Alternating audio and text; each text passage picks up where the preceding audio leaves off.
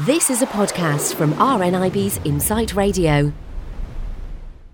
The beautiful Emily Davison joins us now, fashionista from Fashioneyesta. Hello, Emily. Hello. How are you this week? Yeah, I'm good. I'm freezing. It's so cold in London. Uh, how are you guys? Yes, it's pretty cold up here. It really is. Uh, we could be doing with a little bit of uh, sunshine. I know it's only January, but um, it would just be so nice if the days were kind of crisp and sunny. You don't mind the cold then? Yeah, no, I don't. I, don't, I think if it looked sunny, but it wasn't sunny, you could just put up with it. But because it's just so bleak out, it, it, it makes it worse. Um, so I, yeah, I totally, I totally agree. It's been so dark and dreary here. It's not been great for taking photographs either when you're outside. It's just awful. Well, you know, it's, it's just one of those things, isn't it? I mean, you know, the weather really affects us all so badly sometimes, and none of us are getting any respite from it. The whole of the UK are suffering at the moment. So, um, yeah, it's not good, not good. But uh, listen, we'll, we'll brighten up everybody's day, Emily. You always brighten up my Friday um, because, uh, you know, Connie and Nina actually secretly do my head in. So, uh, but anyway, anyway, uh, we're talking about makeup and eye makeup application, and, and you and I are both, um, well, we're really into our eye makeup, aren't we? Yeah, you know what? I think eye makeup's so great, and I love eye makeup. I think I probably have most out of all my makeup collection. I probably have the most of eyeshadows and lipsticks. Those are two kind of go-to things I have a lot of. Um, but I, you know, when I've gone to so many events and things, and so many of my readers always say, "How do you do eye makeup?" And then when I try to explain about those things like the crease and the outer V and the you know, what a smoky eye looks like and where to put it, uh, how it feels and what to do. It can be a bit of a culture shock, and, and for a lot of people, that makes it a bit more of a daunting process. So it, I think it's, you know, it can be one of those things. If you don't know what you're doing, you stray away from it. But when you do know what you're doing, it can be so much fun. Without a doubt. I mean, you and I are in great positions. I mean, we, we are very lucky in that your mum's a makeup artist. You know, my mum was a makeup artist in her day. So, you know, it was very easy for me uh, when I lost my sight to sit with my mother. Don't get me wrong, it's not an easy thing to do um, initially, but um, I used to sit with my mother and she would tell me what I was doing right and what I was doing wrong and, and how to do this and how to do that. And uh, I think, you know, a lot of the time it's, it's about the right pigmentation in your eyeshadow, uh, the right eyeshadow for your particular skin type, because eyeshadows react differently on different skin types. Yeah, definitely. So you can get cream ones, you can get more like a baked cream, like the Laura Geller ones. You can get a um, pressed powder, or you can get like a pure pigment, or you know something like that. So you've got lots of different ones. Some of them are a bit more, you know, robust. Some of them are a bit more harder in form. Some of them a bit more uh, messy, like the like the pure pigments and things like that. Like you get all the pigment pots you get from MAC. Some of them are a little bit more, you know, um, blendable. Some of them don't blend as well. Some of them are better for smoky looks. Um, it's very much. It depends on what sort of look you want to go for and what kind of level you're at, really. I guess. Um, so if you're starting off, maybe something like a pressed powder or a cream eyeshadow would be better because they're not as messy and they are a bit more easy to blend. But if you're perhaps a little bit more used to things, maybe going towards more of the the pure pigments or something like that, or even you know some of the, the MAC ones. So it just very much depends on what you're trying to achieve and what stage you're at really, and how much experience you've got. Well, you know, I'm I have to say I'm quite brand loyal when it comes to my eyeshadows. I don't really like to uh, try that many new. T- I don't mean new colors, but new makes of eyeshadow because I know what feels good for me. And and pr- you can get pretty much any color with the brands that you like anyway. So you know my two go-to brands are urban decay and chanel. And those are the two I, I find the powder is really really super refined. And that's what makes the powder easy to move about on your eyes. Um i feel that that you know you get some eyeshadows that are, are really quite unmovable. They're hard to move about your eyes. And when you can't see anything at all, you know that that can lead to quite sort of horrific mistakes. Yeah, I agree with that. I mean, I love Urban Decay as well. I also like the Laura Geller ones because, like I said, they are like a baked cream. But I also really do like Kiko. Um, and I'm trying to remember the other brands that I like. I like.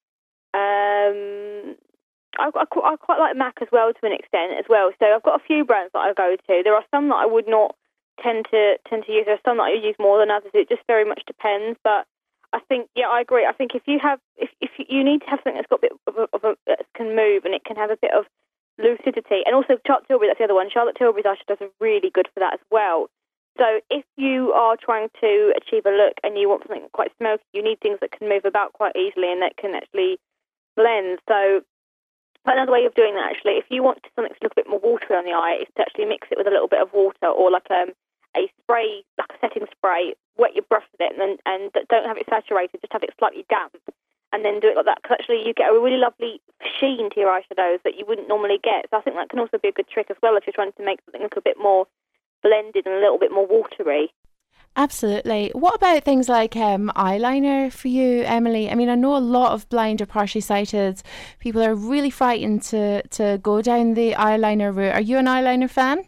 I am. It, I don't like um, certain gel eyeliners. I don't like liquid ones you have to use a brush. I am uh, very much a fan of the Urban Decay 24/7 Glide on pencils. They are my favourite because they are creamy, they are easy to apply, and you can soften them up if you make a mistake. So they're really good go-to ones. But then I also do really like um, one of the Scandaleyes ones from Rimmel. They are that's like um, a gel in consistency, but it's like a, it's like a pencil. It's a pencil, so it's really good actually. And, the, and their white one for the waterline is brilliant. So those are the ones I use. But also, what I do is I get one of my MAC brushes. I think it might be the two four one. It's the one that's got the flat edge that you can use for liners. And I basically wet the brush with the setting spray, get a dark colour from one of my palettes, and then run a line across it to make it look like eyeliner, and then I might smoke it out or just leave it as it is. So those are some of the things I like to do. I can't really comment on like gel or liquid liners because I don't like using them. I'm more of a pencil person.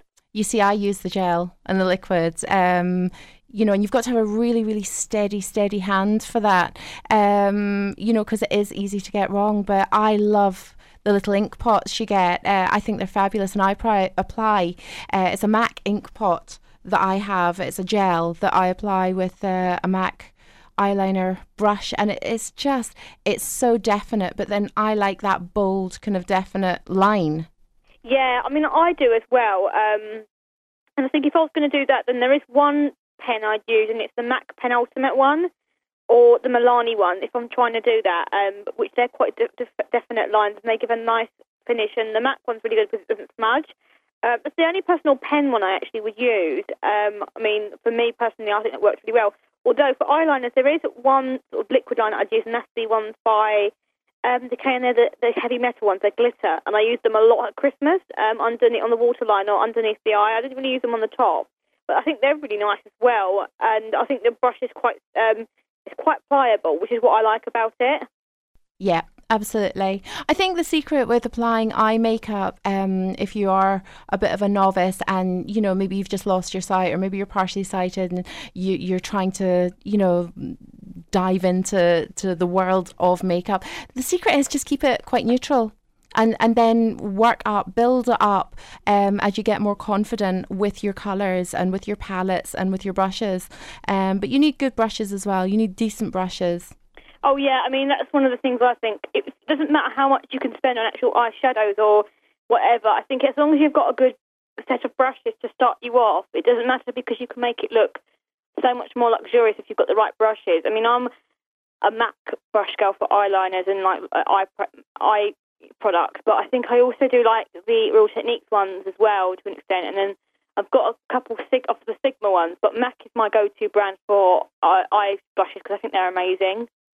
Well, listen, it's an interesting uh, topic of conversation because I know I've come aclo- across so many blind and partially sighted women that, you know, just do not want to kind of you know explore eye makeup at all because they just think it's it's too difficult. But you know there are ways and means. And of course uh, you're always giving tips on your blog Emily. So if anybody wants to take a look at your blog have you got the address? Yes it's www.fashioneyesta.com that is f-a-s-h-i-o-n-e-y-e-s-d-a.com and you can also find me on Twitter under at Davison M. And I also do tutorials and advice videos on my YouTube channel, which is just under the same name, Fashioneyesta. Basically, just Google Google Fashioneyesta, and you just find everything that I'm on. Fantastic. Listen, Emily, many thanks for joining us today, and we'll speak to you again uh, very shortly here on RNIB's Insight Radio. Speak to you soon. Thanks for listening to this podcast from RNIB's Insight Radio. For more podcasts, check out insightradio.co.uk.